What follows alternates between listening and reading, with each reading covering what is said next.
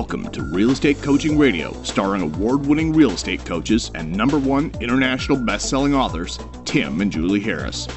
Real Estate Coaching Radio is the nation's #1 daily radio show for realtors who demand authentic, real-time coaching. Get ready for fluff-free, unfiltered, full-strength honesty about what's truly working to get you into action, helping others, and making money now in today's real estate market. Now to our hosts, Tim and Julie Harris.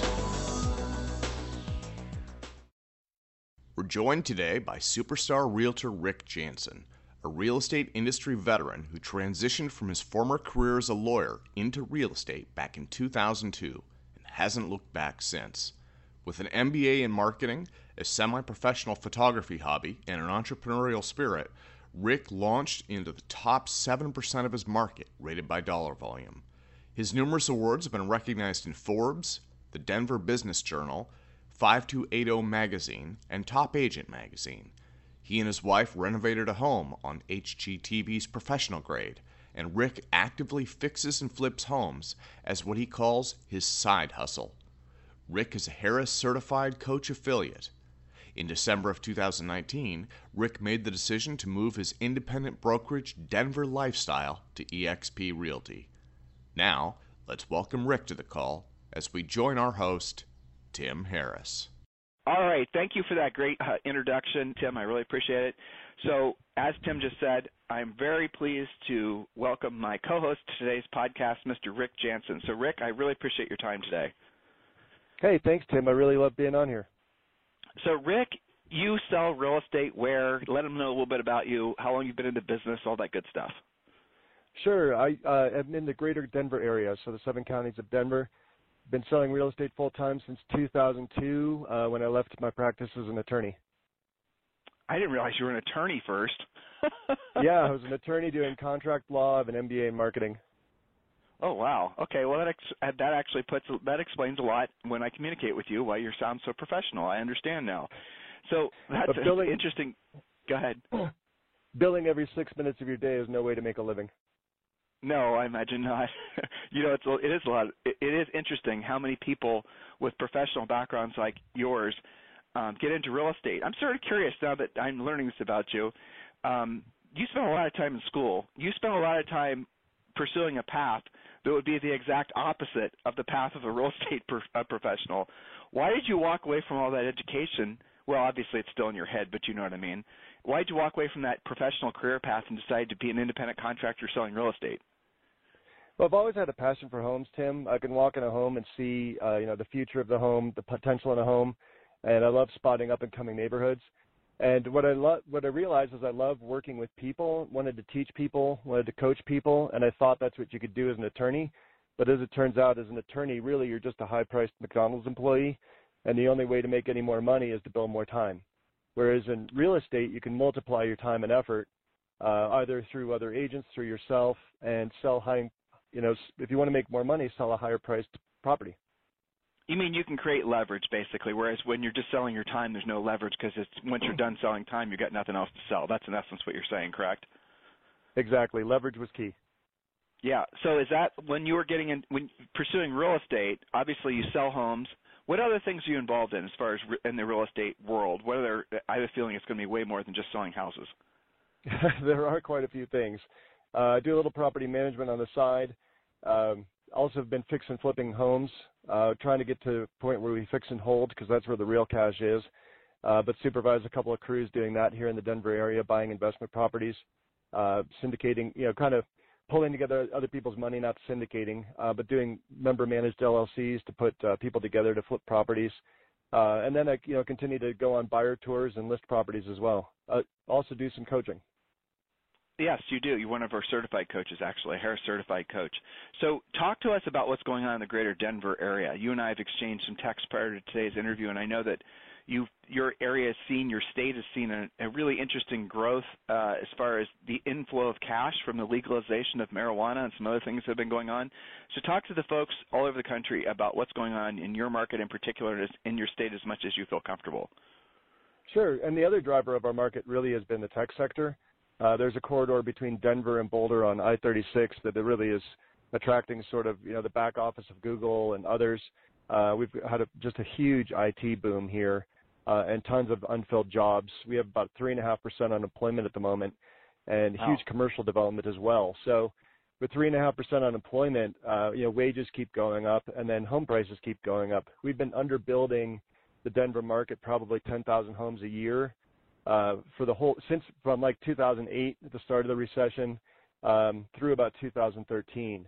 So it really wasn't then that new home builders started taking off again, but inventory continues to lag way behind. What we have seen recently, starting probably in about August or September of last year, was inventory crept up from 1 month of inventory, which means everything on the market can sell in 30 days, to probably about 1.5 months to 2.5 months of inventory, depending upon the price point. This has slowed things down a little bit. Instead of 15 offers on a property, sub 400, you now maybe have 4, but you still have 4 competing offers in a bidding war. But we are seeing prices go probably, we were seeing some neighborhoods go up 10 to 20% a year, year over year for 4 years in a row. So we've really catapulted up in value. But homes over $1 million now are slowing. You're seeing about maybe 40%, 46% of those have a price reduction now. People are still trying to overreach. They're still trying to price like it was last spring, and it's not. But we will probably still see a steady 3 to 5% appreciation for the next year or two. So I'm curious. That was interesting what you just said. So in one price segment, and listeners, the reason I'm going to drill down on what he just said is because it's important that you understand your market price segments as well. It's critical. I heard him say, and correct me if I'm wrong here, that under 400,000 things are still selling, you said, with 3 to 4 competing offers, but over $1 million, there's big price reduction. So we could say hypothetically there's some value loss that's happening in certain price ranges, but when you say that overall 5% appreciation, you're not referring to obviously the more expensive real estate. So if you could just sort of break down how you're seeing the market in different price ranges, that would help benefit the listeners because they need to learn how to do the same thing. Sure. I would say sub 250,000 is lightning round. You better still be out there in the first 4 hours. Put your hand on the buzzer and say yes, please. And there's still, we're still in a wave inspection, wave appraisal type of situation down there. From 250 to 500, the pedal's still to the metal, as it were, to use a car analogy. It's pretty fast, but home buyers are becoming a lot more sophisticated with all the tools that are publicly available, so they still will not overpay. So the danger is agents that are inexperienced or just inexperienced in pricing will still go to market too high. And as you know, Tim, and as you teach through Harris Coaching, if you price too high, you're going to sell for below market value because you're just going to chase the market down. And so if you can find those homes that are slightly overpriced, there's a little more time to breathe and think. From 500 to about 800, there we're still seeing steady appreciation in market. And then again, once it's over $1 million, we are seeing those price reductions because the sellers are saying, hey, my home is worth 1.2. It's really worth about $1,050,000. And if you price it at $1.2 million, you're going to sell for $980. And that just happens time and time again. They overreach, and then they come in losing tons of money. Aspirational pricing is what we call it. That's a nice way of saying it. Okay, I'm sure many of you at this point are somewhat curious about EXP. It's something that seems to be on everyone's mind. EXP is obviously one of the fastest growing real estate brokerages in the history of real estate. I'm going to save you the effort of having to do a lot of Googling and a lot of research. We've prepared a video for you. All you have to do is text the word EXP, that's it. Just text the word EXP to 31996. Go ahead and do that now. Text the word EXP to 31996, and you're going to be sent a link, and you can watch a quick 7-minute video that EXP has provided so that you can get all your questions answered about EXP. It's just a fantastic business model. Seriously consider texting the word EXP to 31996. So you're it's in those upper end price ranges then. If someone's purchased in just the past couple of years, it's entirely likely that they're going to lose money. Yes and no. So if they way overpaid for something, then yes. And there were cases where people over $1 million were still in a bidding war frenzy, and they thought, as long as the market goes up 5 to 10% a year, I'm fine. If they way overshot, then yes. If you conservatively priced a home and put an offer in, the market's going to accept that. But what I always do with my clients is I say, hey, if you buy a home and you decide within a year it's the wrong one, I'll sell it for free. And that's just kind of my guarantee, is it gets people over that little fear of, am I doing the wrong thing? And it gives people permission to buy. They're so scared to buy a home and make the wrong decision. You have to give them that permission. And so I say, hey, you know what, we're still going to have to pay a buyer's agent 2.8% or whatever it is for the local market, but I'll waive my side. So in a market where all this is, and this is very, you know, this is how most of the country is, what you're describing, this type of, you know, pricing, where we're seeing the softness, where we're seeing things still be a very competitive. How does new construction fit into all this? Because you said new construction's fallen back by 10,000 homes per year. In your marketplace, what price range are the builders building in, and what is that? Is it causing softness in the resale market of the, in similarly priced homes? It only causes softness if you're building new right next to an established community, right? Mm-hmm. So, and most of the building right now is happening above 500,000 just because builders can't get the land cheap enough to buy anything that's quasi-affordable. The average home price right now in Denver is $440,000, but by way of perspective, the average home price in Boulder, just up the road, is $1,040,000. Whole different reason for that. But the builders are coming in, you know, in the low 400s or whatever, and you walk out the door at 550. So typically speaking, it's 550 and up is really where they're building, and it's tough. It's tough for everybody, but there just is no new home construction. So that's where, you know, the fix and flip opportunity is if you can come in on a estate sale, on a foreclosure, on something like that, and you can kind of prime that 300 to 400 market, you're pretty guaranteed you're going to get out of your investment when you fix and flip. So let's talk a little bit about specifically, you and I have exchanged, you know, we've communicated a lot before today's show.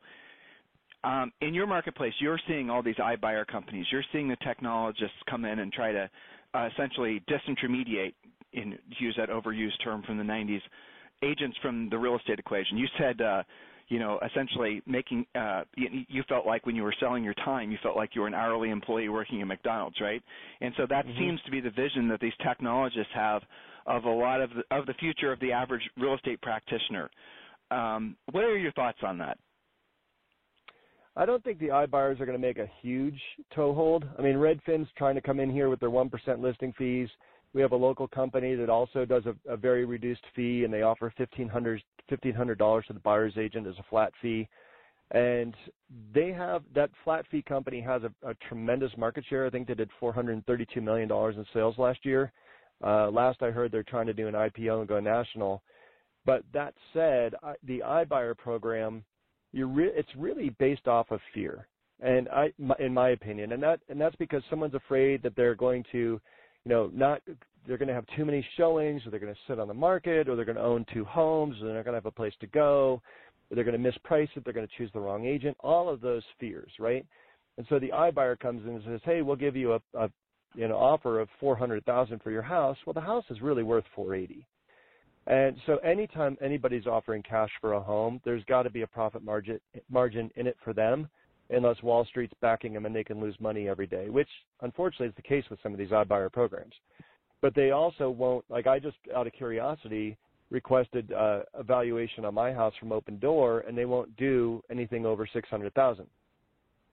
So when your average price point in Denver's $440,000, that cuts out a lot of the market just right there. So I'm not sure how much of a toehold they're going to get. I think nationwide, a lot of these guys, when the market started to slow down, I think they limited all the iBuyer types. They're the ones that there's three or four that people talk about all the time, but there's actually a ton of little iBuyers that have popped up. And, you know, most of them are venture funded, as Rick said. Most of them are baked into the cake that they're going to lose money for the first few years as they try to gobble market share. That's the thing that's interesting to watch, is that all these big investment companies are moving in. Some of the biggest hedge funds in the world are moving into the iBuyer space. International money is moving into the iBuyer space. And they literally, and podcast listeners, it's important you understand this, when you're trying to explain, don't try to use your normal real estate investor type brain trying to understand how these businesses work. I read this on Inman all the time where people, you know, argue back and forth about how can a company stay in business and lose money? Well, it's easy because they have a big old, you know, rich uncle called SoftBank that keeps on throwing hundreds of millions of dollars at them with the understanding that the game here is not to make money short term, it's to make money long term. It's to make money because you've become the most dominant iBuyer company in the world. That's where these guys are moving. So the competition in this iBuyer space is massive. And that's the reason that Zillow, essentially, it seems, you know, if you read the interviews with the new CEO, has essentially completely pivoted on their business model and are now no longer really in the selling leads to agent business anymore, which is, you know, they're obviously doing that now, but they're scaling that back. Rich Barton did an interview recently, and Rick and I talked about this a couple weeks ago, where basically they say, look, we're doubling down on the iBuyer space, and we're not necessarily wanting to pursue selling buyer leads to agents anymore. So not to say I told you so, but we really did tell you so. We knew that was going to happen. We told you 2 years ago. And those of you who have built your businesses individually as agents or as brokerages on buying buyer leads, well, you're going to have some interesting challenges moving forward. So, Rick, you had some insight, actually, on what Zillow was going to be doing in your individual market that you kind of tipped me off to a few weeks ago. Do you mind sharing that? Well, they're just, you know, they're really focusing on the high-end folks with Zillow. So, I mean, if you're spending, you know, they just kind of right now, from what I hear on the street, they're talking, you know, kind of exclusively per state to the people who are paying the most per month. And believe me, folks, what that dollar figure is per month would just blow you away because it's more than most people make GCI in a year. And that's what they're spending in advertising in Zillow per month. And so Zillow's really kind of taking a look at those folks and seeing how they can juice their profit and possibly adjusting their model. All right, so I'm going to remind all of you, you want to text the word EXP to 31996. Go ahead and do that now, and you'll be texted back a link for a 7-minute video that answers all your questions about EXP. So go ahead and do that now. Text the word EXP to 31996. Takes 2 seconds, and, yeah, we'll text you back with the video. You can just watch it and have all your questions answered. Right now, in the industry, agents need to basically be choosing their partners long term. That means the brokers, they need to be selective on who they're going to work with. That means the technology companies, the CRM companies. And I'll give you even a coaching company. I'm going to give you an example. One of our main competitors has his own CRM. So he came out with this CRM. I won't mention the name, nor will I mention the name of his product.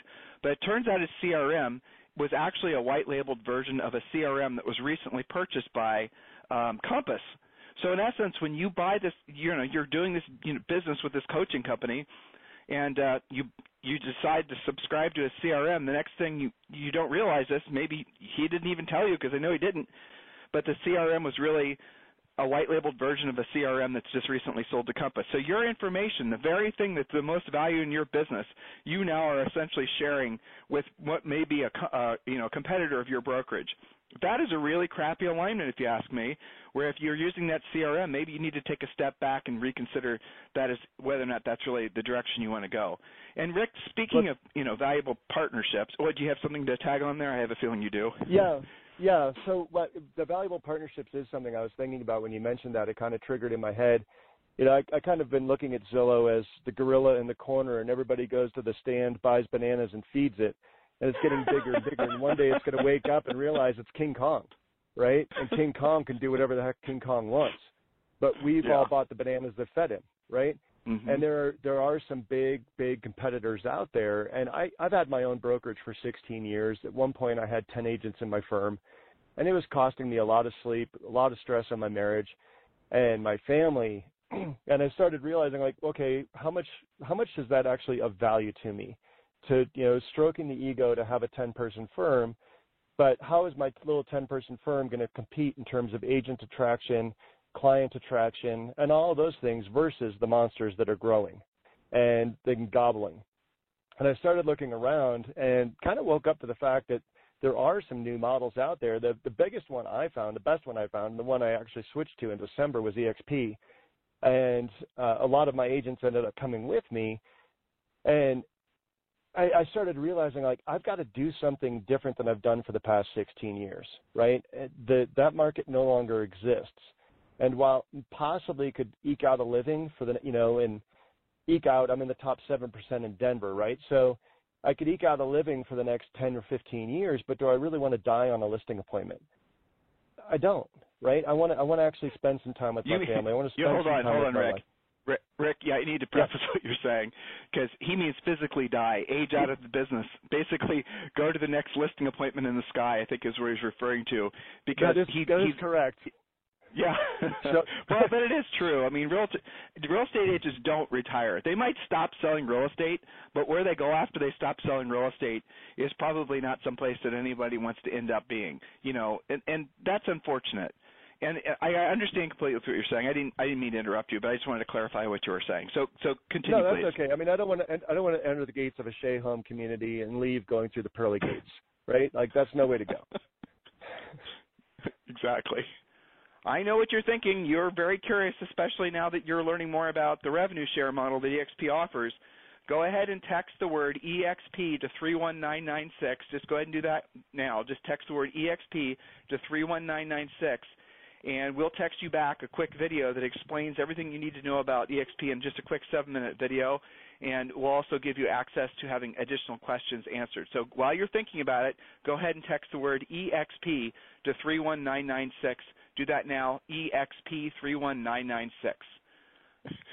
Well, so you chose EXP, and obviously we're doing a lot of – everywhere I look, people are switching over to EXP. There's no doubt that that's going to be – the big, you know, that is probably one of the biggest mega trends I've ever seen in the over 20 years Julie and I've been in the business.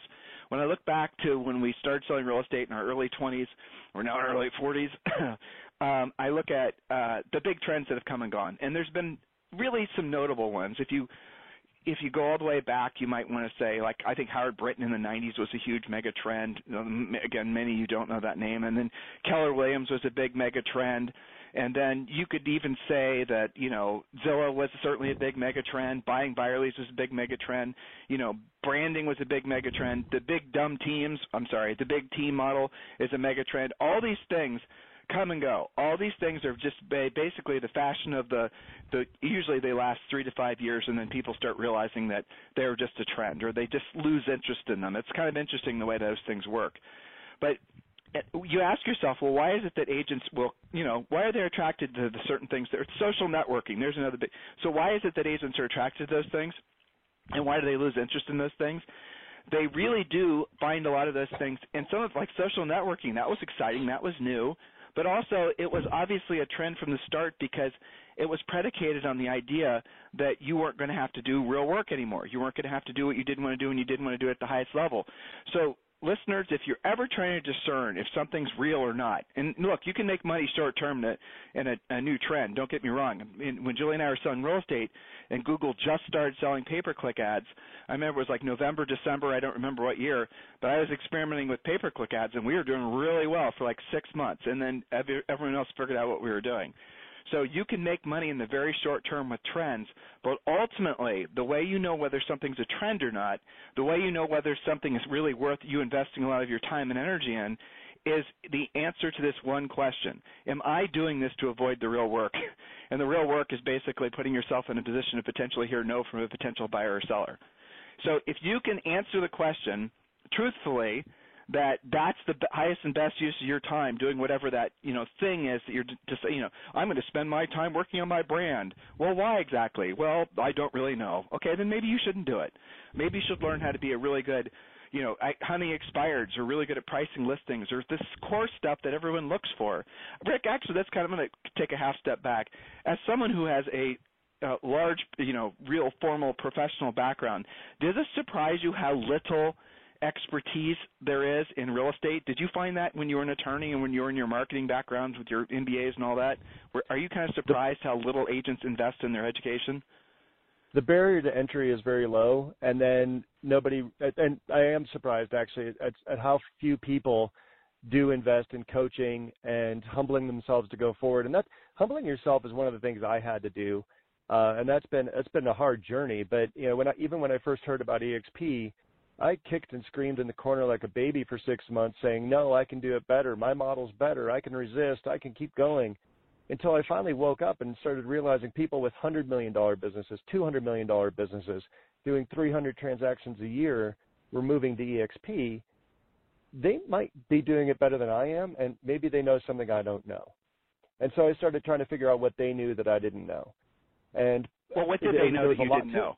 We'll talk about it. So why were the specific reasons why you moved to EXP? There are a number. Partially right out of the gate, I mean, one of the things that people talk about is you can do the same amount of work but now get paid three ways as opposed to one. So you still get your commission, and the splits are very competitive. And so a lot of the people I talk to on my show, Top Cloud Agents, I'm interviewing icon agents and top agents around the country. They're getting paid 115, 120% on their deals. So they're like, what are you talking about a split? I get paid by my company to work. We'll go into more of that later. But so you get paid on your deals, and everybody that I've talked to is still working hard. They're still selling homes. They're still calling expireds. They're still doing what they have to do. And the second way is you get stock for attracting people to the company, just sharing it with people when you're talking out and about. And people are like, what's EXP? You tell them, they join, you get stock. You get stock for your closings. You can buy stock at a discount every closing. And then the third way is through a revenue share. It's kind of like a referral fee for agents when they do business if you've referred them into the company. You're helping to build the company by introducing agents to the company, so the company says, hey, we'll reward you on that. And so you get paid three ways for just buying and selling real estate. That's fantastic, right? And then you add to that the culture's wonderful, the training's wonderful, the technology's wonderful. I'm saving a ton of money there. Like I'm getting masterminds with top producers around the country that have absolutely no affiliation with me. They'll just sit down and talk with me for an hour on the phone or in the cloud. I can pick their brain about just about any topic, and you can learn so much. And everybody is just walking into the room with open hands to give, and if they receive something, fine. But it's such a giving culture. It's fantastic. Well, we work with a lot of the top brokerages in the country, and which brokerage should I choose is always like one of the top questions we get pretty much all year round. And when's it time to switch brokerage, or if I were to switch brokerage, which brokerage would I? And the answer we've always, Julie and all of our coaches have always given in the past is, kind of a BS answer, really. It's kind of whichever one you like the best, because the truth is brokerages were all identical, really. It used to be REMAX when Julie and I were in the business. You'd pay them a flat fee and got 100%. No Mickey Mouse, you're good. Now everyone's kind of doing these iterations of each other. They're doing, caps and commission splits and da-da-da-da-da. So they're all the same. And really, technology-wise, what they're offering is all the same. But here's what shocks me about what's happening with a lot of these brokerages. And I'll use Keller Williams as an example, and I'm just sort of presenting. I'm not being critical of what they're doing. But they're coming out with this app. They've already come out with it. And they're pressing agents to get into their CRM and pressing agents to get this app to as many of their past clients and centers of influences and past clients and friends and family and whatnot. So here's the problem with that. And I want everyone to be very clear, because this is, as I said earlier, this is what's happening. We're having a bifurcation, the separation between the technologists and the traditional approach to real estate. Maybe traditional is not a strong enough way to say it, but this is essentially the bottom line. People that want agents to be relevant and people that don't want agents to be relevant. People that want agents to basically be successful business owners. People that want agents to basically learn how to perfect saying the words, do you want fries with that? I know I'm trying to be funny, but what I'm saying is also true. So if you are a Keller Williams agent and you're deciding that you want to have this Keller Williams app, it's going to be brilliant. Gary Keller is brilliant. Gary Keller's app idea is brilliant. As soon as that thing's loaded onto the iPhones and Androids of all your centers of influence and past clients, that app, along with the incredible artificial intelligence that's going to go behind it, is going to have a relationship with your center of influence and past client. Now, yes, when you leave, if you go to Keller Williams and you move over to ABC Mortgage or ABC Real Estate, whatever, you're going to take your database with you. So yes, you keep your data, but do they turn that app off? If the 300 of your centers of influence and past clients, all these relationships you've worked your whole career to try to carve out so you become the trusted name in those people's minds when it comes to selling real estate, who are they going to go to when you basically, you've been supplemented, if not replaced, by this app? This app is going to be, the way it was described to me by Gary Keller, this app is in essence going to be your house manager, it's time to refinance your mortgage, it's time to this, the other thing. They're gonna coordinate just all aspects, cover all the bases of what it takes, all the things required to be a homeowner, which, you know, are a lot. Being a homeowner is basically having a part-time job, no matter how big the house is. And so this app is going to be, in essence, like your own personal, you know, virtual property manager. The app is going to stay on their phones even if you leave the brokerage, which means the app and the brokerage, Keller Williams, are going to have the relationship. And Gary Keller said it best. He said this public many times, and many other companies are saying the same thing. I'm just using Keller Williams as an example because they're, you know, the one that's most dominant as far as they're wanting to infuse real estate with technology. Gary said he is no longer in the real estate business. He's in the technology business. Keller Williams is a technology company. Again, I'm not arguing with the validity of whether or not he needs to make that decision, but what I'm arguing with all of you and trying to convince all of you is if you're going to choose a brokerage to be with, don't you want a brokerage that's in the agent business, not in the freaking technology business? You see what's happened in the vision of these technologists is if you become the do you want fries with that person? That's what you are. So, Rick, Tim, this is the first time I've really, Tim, no, that's okay. It's the first time I'm really hearing about this app, but it does sound brilliant for the customer. It sounds brilliant for Gary, but it sounds like golden handcuffs. It sounds like golden handcuffs for the agent because if you do turn over your $300 per year or $30 per year transaction business to this app, people still use Zillow. I can set them up on my MLS as much as I want, and they go to Zillow to find their homes, and they will become creatures of habit.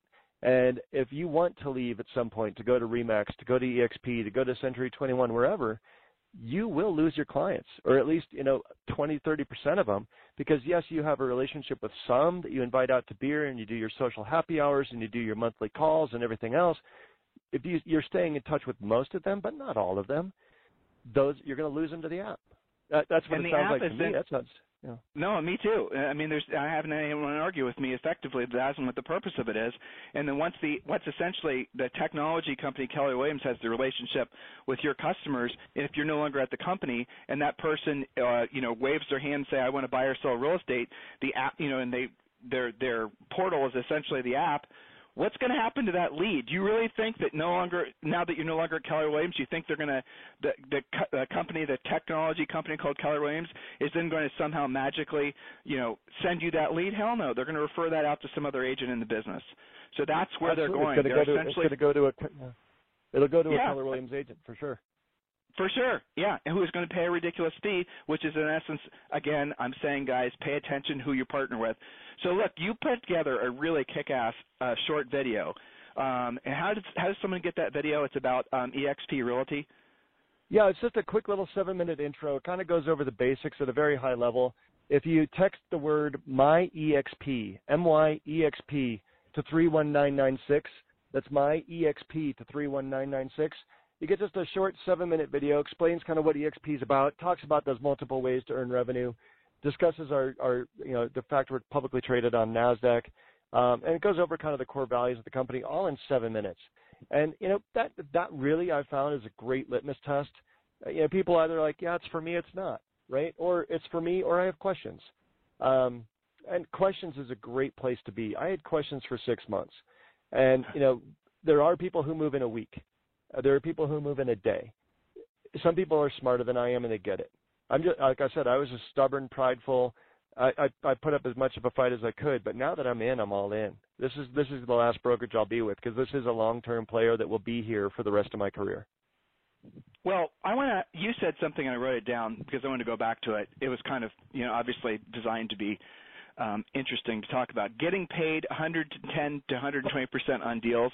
Then you went over the fact that agents are getting stock in the company for just doing transactions and sponsoring agents, but they're also getting revenue share. And just so if you can get it and go as far down those rabbit holes as you'd like to, but can you share with the listeners a little bit more about that, why that's so important to you? You also, in just tying this all together, you also said you don't want to, you know, go to the home before the home, let alone the great home in the sky while on a listing appointment. You want to have some financial exit plans out of real estate. So can you tie all that together for the Rick Jansen who is listening, who maybe is still trying to resist the idea that maybe this is the direction he needs to go? Sure. I mean, one of the ways, or one of the reasons people build a small firm, they build a team, they buy investment properties, is to give yourself a base salary, right? We all know that if you take your foot off the pedal, 90 days later you're going to take an income hit. And so, you know, if you have rental properties, if you have a team that's out there working when you're not, if you have a small office that's working when you're not, you have a certain amount of income stability. And but it takes a big, big toll on you. As an employing broker, you have the headaches, the liability, all of that, the responsibility. As a team lead, everybody there is there like a little bird with their mouth open, wanting to be fed. And with investment properties, that's its own nightmare, right? So you've got a level of expertise. So one of the things I found with EXP is, when I'm at a closing, I just allocate 5% of my closing check to go to buy EXP stock at 20% discount. There's a vesting period for sure, but I'm going to be with the company long term, so I really don't care. So I'm already buying stock at a 20% discount, kind of forcing myself to have a savings plan, which is fantastic. Then, when I close the deal, I just get stock from the company. When I attract an agent, I get stock from the company. And there are a number of other ways to earn stock, but one of the coolest ways to earn stock, EXP is on a split system, right? So you keep 80%, they get 20%, but only until that 20% equals 16,000. So when you've capped out at 16,000, and I didn't understand what cap meant, but it basically just means I paid EXP 16,000 out of my commissions. From that point forward, I keep 100% for the rest of the year. Sure, there are some monthly dilly-dally fees. I mean, those are you're going to have little monthly fees anywhere you go, and those are incidental. But I keep 100%. So now when I've hit, that's about, in our market, that's about $3 million in sales, right? And now I keep 100% of my commission. But now as I go forward, once I hit a certain benchmark in terms of the number of deals I've done, I get that 16,000 back in the form of stock. And that's called being an icon agent. And icon agents are the one that I'm interviewing on my topcloudagents.com site. And because they're the top agents in the cloud, right? So topcloudagents.com. And you can find a lot of this broken down there or by texting my EXP to 31996. But when you're getting 100% of your cap back in the form of stock, that's valuable. So now you're at 100%, right? Now you're cranking. So where do you get above 100%? Well, that's in terms of the discounted stock. You've already made 20% hypothetically on the stock you just purchased. Or when I attract an agent, now I'm getting revenue share off of them. And that's what I was talking about with the referral fee. They do a deal, I get a small cut. They do a deal, I get a small cut. And that small cut is out of the 20% they pay. So it's right off the top. There's no Mickey Mouse. There's no worrying about profitability of the office. It just comes right straight out of the company's share of commission because there's no brick and mortar. They have a lower overhead. They can do that. So I can calculate out very methodically, very easily, if I want to build a passive revenue business on the side, if I want that to be my side hustle instead of Lyft or Uber, and I talk to a lot of agents who are doing that these days, if I want my side hustle to be, hey, let's attract an agent once a month, it's very predictable. Hey, I can generate this much income down the road because I don't have to worry about profitability of Bob and Sue and Harry down in my office that won't talk to me because we're competing. We're all sharing information freely. We're all working together to build the brand. We're all to build the company, rather, not just the brand, but the company and the stock value. And so now all of a sudden you start earning, let's say, I'm not going to make any income claims because we don't, but let's say you earn somewhere between $500 to $2,500 per agent per year. You can very quickly figure out how many agents do I need to build up a passive income to pay for my mortgage, to pay for my car, to pay for my base expenses. And now you have freedom. Now you have the freedom that every coach is selling. Let me jump in there. Okay, so first of all, it's funny that you said about Uber because in the last 3 Ubers I've taken, 2 of them had real estate licenses, so that was kind of funny. But let me ask you about, I know EXP agents aren't supposed to make income claims, and that makes perfect sense. But can you just give them a rough idea based – and you mentioned that you kind of penciled this out. How many agents you have to sponsor and just roughly speaking what hypothetically that might equate to you and how long you think that will take? So if you just look at the business model and you say, okay, let's attract agents who are going to do $3 million in sales and cap out, and you say, okay, what if I were just to maximize short-term and quickly? And this isn't making an income claim. This is just diagramming out their business model, right? The EXP business model. If you attract 5 agents who are doing about $3 million in business, and they each attract about 5 agents who are doing $3 million in business, that very quickly is a $94,000 income. Right, and I've talked. I'll give you an example. Someone actually we interviewed a couple of weeks ago. What was her name? Nicole. And Nicole was someone who had only recruited 15 people, and 2 of them had quit or retired or whatever they did. And so that left her an active group of 13. Of that 13, 2 of the people were, they were focused. They were doing a lot of sponsoring themselves. They weren't like making it their jobs. They're selling houses. They're being successful. They're sponsoring people almost as a side stream benefit of doing deals like you described. Because people say, hey, tell me more about EXP when you're in the midst of a transaction or whatnot, and then, boom, there's another sponsor for you or sponsoree for you. But anyway, she ended up with 13. That group of 13 grew to 200. Now, at 200, what was fascinating is she told me her numbers on the podcast, and she was making somewhere in the low 200s per year as a result of having as a result of her group recruiting up to, around 200 people, though she only personally had ever sponsored 13. Now, I talked to her a couple – and she did that after 18 months in EXP. So she only ever recruited essentially effectively 13. That group grew to the low 200s organically, just those people just doing, what they do. And now after about, I think, 2 years, her group's grown up to be over 300. So, again, I don't know how many people she's personally recruited, but I bet you she's only up to maybe, 15 or 20. That's what's really fascinating about EXP is I've never seen so many people. Obviously, they're motivated because they love the company, but they're also motivated because they're creating an income source for themselves that's not dependent on a real estate transaction, which is pretty amazing because normal people can only do that from maybe you have a lot of money in the stock market and you're getting paid dividends, but the traditional way that normal people, by normal I mean people that weren't born with any sort of, not being born on third and acting like you hit a homer types, people that were born having to create their own wealth is through rental properties. That's what Julie and I did. But I have to say, looking back 20-some plus years, and you said this, Rick, the cost of buying the rental properties, just literally the money we had to save, the hassle, all the associated everything that goes with rental properties, we had the opportunity that I'm not a licensee, but had we had the opportunity back then, we definitely would have been EXP agents. We definitely would have done this opportunity because it creates passive income hypothetically so much quicker and with so much less hassle and risk versus rental property. It's incredible. So when you're thinking, you lose all the employing broker headaches, you lose all the emotional day-to-day headaches, and you can all of a sudden have an agent in Oklahoma, and you've never stepped foot in the state. Yeah, but one of your agents knows somebody there, right? And so your group starts to grow organically. And I talk to people who are like, well, I'm not a recruiter, and I'm not a this and a that, and I'm bad at talking to people. Like, well, if you're bad at talking to people, real estate might not be your profession. But if you're bad at recruiting, it's because you've never had something to recruit to. And plus, you really don't have to recruit in EXP.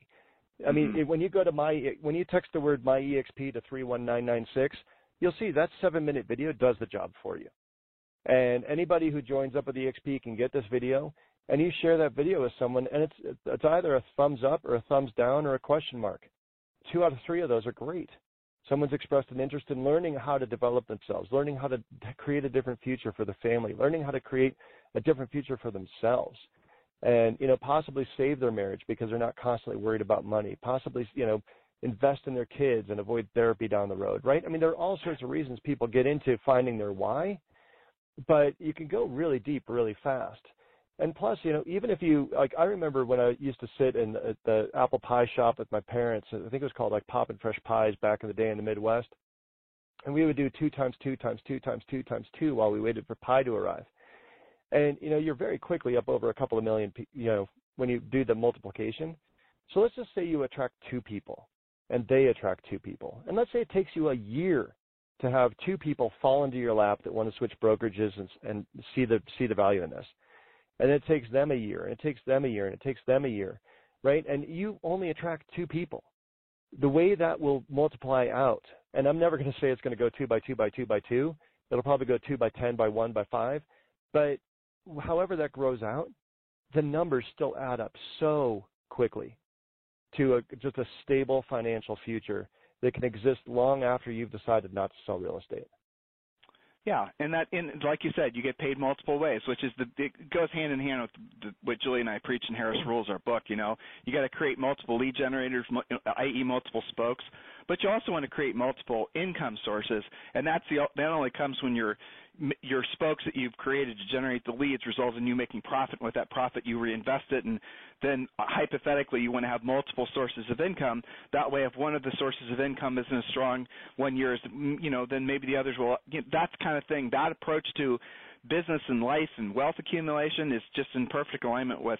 That's the reason it's so fun talking with all these EXP agents, because they're so. They get it, That's the other thing, Rick. It's really fascinating when you know you have a true north, when you know you have a path forward that could not be any clearer. That has to feel like a revelation. Like you don't have to try to figure out your way into being rich, where your money works for you. You no longer work for your money. You have a clear path. What does that feel like emotionally? Emotionally, it feels awesome, Tim. I got to tell you, like. Looking forward and having a dream, a hope, and a future, like there's possible joy. I talk to a lot of agents that have been in the business 15, 20 years. They're getting kind of beat down, and they're kind of getting burned out, but they have no retirement set up. They don't have multiple rental properties. They don't have multiple people running around, giving them too large a share of their commission to keep them afloat. With the team model. I think that's kind of like just almost taking advantage of people, not to talk badly about teams. There's a lot of training and leads that go with that. But when I talk to people and when I talk to team leaders that have come over to EXP, you know what the number one reason they did it? It was for their retention. Team. Yeah. Well, no, it was for the team. Sure. And because they said, look, I've hit it. Right. They're talking to me. They're like, I'm making $200,000, $300,000, $400,000 a year. Some of them even more. But I've done it on the backs of other people. And if I leave, those people are going to have nothing. And here's a way where it's a completely level playing field. I can teach them to play my exact game, and they can dial in whatever income they want. And when I leave, they still have that.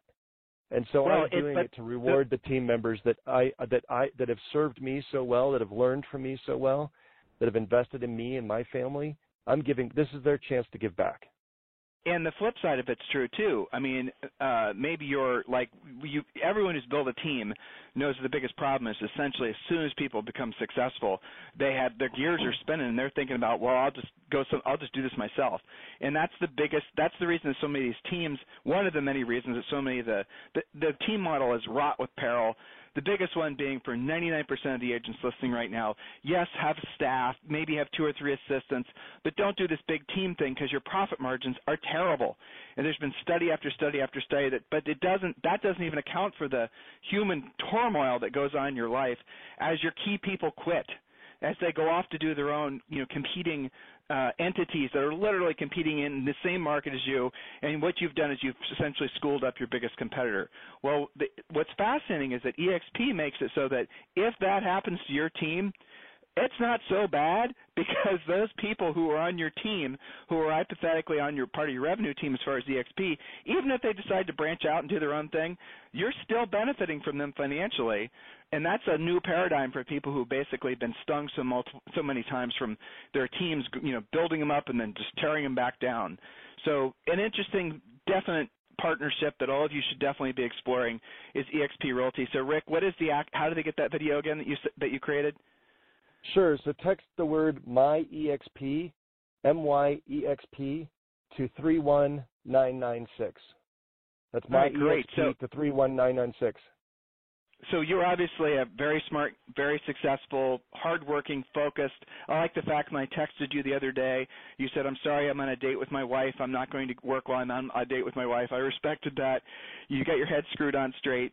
You are a small broker, and you saw the advantage, just the different pivots you've made in your marketplace. If someone wants to call you directly, can they, or text you directly? Absolutely.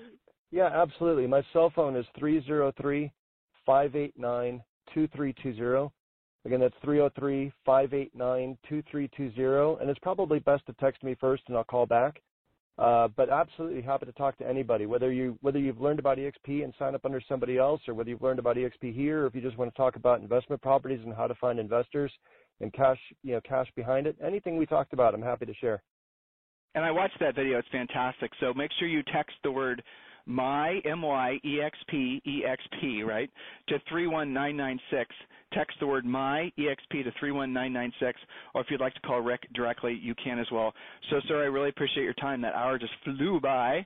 I certainly appreciate everyone. Yeah, it was fun. We knew it would be.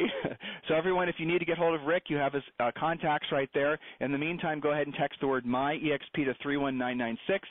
Have a fantastic day. We'll talk to you on the show tomorrow. This program has been a presentation by Tim and Julie Harris, Real Estate Coaching. For more information on our real estate coaching and training programs, visit our website at timandjulieharris.com. Remember to tune in weekdays at noon for upcoming shows. And until next time, thank you for listening to Real Estate Coaching Radio with Tim and Julie Harris. This podcast is a part of the C-Suite Radio Network. For more top business podcasts, visit c-suiteradio.com.